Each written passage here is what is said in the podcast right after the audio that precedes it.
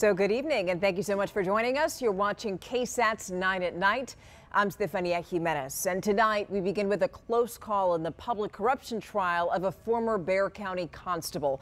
Today was day six of the Michelle Barrientos Vela case and for a bit the judge hearing that case thought about whether to declare a mistrial. As you know, Barrientos Vela is on trial for tampering with evidence. Earlier today, lead investigator Bradley Freeman walked the jury through the list of subpoenas that he issued the then constable in the summer of 2019. And at one point, Freeman said that he believed the ex-constable committed official oppression. And that was the very moment that Judge Velia Meza hit the pause button because she had to think about whether to even declare a mistrial. Listen. This is ridiculous. I mean, we were clear about this. We had hearings outside the jury's presence multiple times. She's asking the question about what offense is, and then he bites for it. They knew it. They knew they were going to do this. There's no other explanation. These are not stupid people. They knew exactly what was going on. You were more than fair and more than clear of your admonishments not to talk about anything outside the motion in limine. Clear. Judge Meza denied the motion for mistrial, but held Freeman in contempt of court. And now Freeman has to attend a hearing at a later date. Now back to Barrientos Vela. The prosecution is almost done presenting its case. Her attorneys have not yet said whether they're going to call their own witnesses to the stand. In other news, take a really good look at these, right? Because they look like candy. They're not. They're actually pills that contain fentanyl, which is 50 times stronger than heroin, and you don't want these things anywhere near your kids. Drug pushers are calling these pills rainbow fentanyl. They started selling them hoping to attract younger customers, and the problem is it's working. Kids think they're taking multicolored Xanax or Adderall, but the pills are actually laced with fentanyl, sometimes in deadly amounts. And now that we know that, Local licensed chemical dependency counselor Jody Guerra is telling parents that now's the time to talk to your kids about this and warn them. Now we have to focus on, uh, you know, addressing kids at a younger age that we never thought we would have to. But the reality is, we need to be talking to our kids as soon as possible. And yeah, it could be an awkward conversation, but Guerra says that it's worth it. Turning now to Uvalde, KSAT 12 is joining more than a dozen other media outlets in filing yet another lawsuit to obtain access to records related to the May 24th massacre inside Robb Elementary. And this latest lawsuit was filed yesterday against the city of Uvalde, the Uvalde County Sheriff's Office, and Uvalde CISD. It follows dozens of requests from KSAT and other organizations to gain access to body camera and surveillance footage, 911 calls, and communications from local leaders all of which are public records. This is regarding the 19 students and two teachers who died that day. You can read more about the lawsuit right now on KSAT.com. In other news now, Crime Stoppers needs your help. It's looking for the man who stabbed two teenagers along the Riverwalk. Happened back on July 23rd.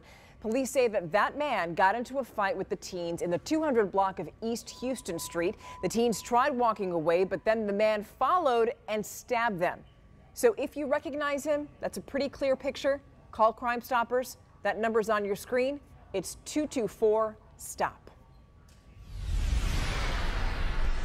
The Texas Department of State Health Services is now reporting the first death of a person infected with monkeypox. So this happened in Harris County. The state is saying that it was an adult who was severely immunocompromised, but this case is being investigated to determine what kind of role monkeypox actually played in that death.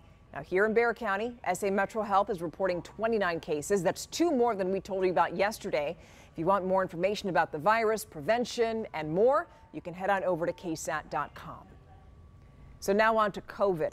The latest booster shot is about to roll out this week, but it is raising some eyebrows. The new shot has been reformulated. It targets the BA4 and BA5 Omicron variants, which are currently the most dominant strains. But here's the catch. The shots that we just told you about, they haven't been tested on humans. To save time, they were tested on mice. The results show that they could offer more than 20 times more protection than the original shots. The Food and Drug Administration is expected to approve the booster today and then roll out doses after Labor Day. So we just told you about COVID and monkeypox, but let's not forget about the flu. According to University Health epidemiologists, flu cases have been down these last two years, but that's likely because people were more were wearing masks and also social distancing during the pandemic. So those germs really didn't get around. But now doctors are seeing influenza cases return to normal in places like Australia. So to stay ahead of the curve, University Health and Bexar County are partnering up to offer free drive-through flu shots next month and also October. Those events are open to anybody six months and older. All you got to do is register online. We have those links for you and the full list of dates on KSAT.com. Switching gears now, let's talk about your money and college. Yes, there are some things that you can do to minimize loans and even avoid debt altogether. Roughly 65% of graduates say that they got their degree, but also have a pile of student loan debt to show for it. So, how do you cut down on that debt? Well, finance experts say that you should choose a school that's actually affordable for you. Don't buy into this myth that you need to spend a ton of money that you don't have to go to a fancy school. Yeah, a lot of schools also offer low cost or even free tuition for students that qualify, and that's why you should research which schools are most generous with financial aid. Also, speaking of financial aid, fill out that form early. We're talking about the FAFSA form. If you don't receive a grant, you can also qualify for work study and apply for scholarships, which you can find on websites like Scholarship Owl. And remember local scholarships too, because those actually tend to be less competitive. Speaking of college, a new master's program at UTSA is preparing students for careers in aerospace engineering. Pretty cool stuff. This fall semester, UTSA is offering a Master of Science degree with hands-on experience in designing aircraft, spacecraft, and a lot more. Students in that program have access to different labs, including the Hypersonic Lab, where students conduct different tests using a wind tunnel that's capable of simulating airspeeds of up to or seven times the speed of sound.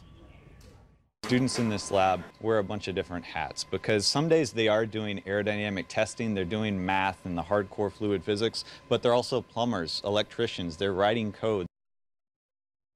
Combs says that last year there were 90 jobs that were advertised for aerospace engineers right here in the San Antonio area, but there wasn't a program to address that need. So UTSA is basically stepping in to try and fill that gap. So you once knew it as Liberty Bar, and now that historic building has been transformed into what's now being called a new neighborhood oasis. I've been by it. It is beautiful. The more than 100 year old building is a new restaurant by the Pearl. Erica Hernandez takes us now inside Carriqui. Named after the South Texas native green jay, Carriqui is a complete transformation of what was once known as Boehler's Liberty Saloon and more recently, the Liberty Bar. It has a spirit to it and it tells the story of all different eras of San Antonio. Elizabeth Fauerso, CEO of the company that owns and manages Carriqui, says back in 2014, the building was bought and renovated to fix the bar's famous lean and also moved the building down a block to the corner of Grayson and Avenue A. In all, it took about eight years to restore. We felt like we wanted some more room. We wanted room for a courtyard and a patio and space for people to be able to see the building and to be closer to Pearl. The building now features an additional rock house built from limestone and a pit area that features special made crank down pits. Well, there might be some parts of this place that are, of course, updated and upgraded, and there's some new features, but there are parts that are still the same, like the original bar that it's over 100 years old. It's a 130 year old bar, the original balcony. Um, so we were able to preserve some really important parts of it. As for the future, there are big plans to make Carriqui a destination spot.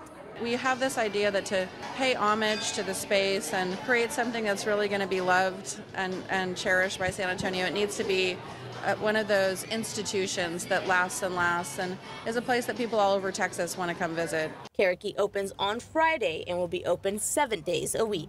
Erica Hernandez, KSAT 12 News. Yeah, it looks like a beautiful place. Even when you drive right by it, it just looks stunning. All right, now we want to help you get ready for the rest of the week. Here's meteorologist Adam Caskey with your forecast. More rainfall opportunities in our future, but I do think now the odds are best as we get into the weekend. As for your Wednesday, some showers west of San Antonio, especially between about Highway 83 and the Rio Grande. Some showers particularly closer to the border, and that's where we could have some flash flooding. Locally, though, I think just some isolated action popping up, so uh, very limited coverage the next couple of days, about 30% coverage Wednesday and Thursday. But then Friday, we see some better coverage, more scattered in nature and more numerous showers possible as we get on into the holiday weekend, especially on Sunday. And right now it looks like the similar pattern where there could be some numerous downpours setting up, but one neighborhood actually has a little sunshine while another neighborhood just say a dozen miles away or so gets a few quick inches of rain. That's going to be the nature of it. Highs this weekend right near 90. And just like that, we're out of time. Thank you so much for keeping us company. The 9 at 9 returns tomorrow. Stay cool.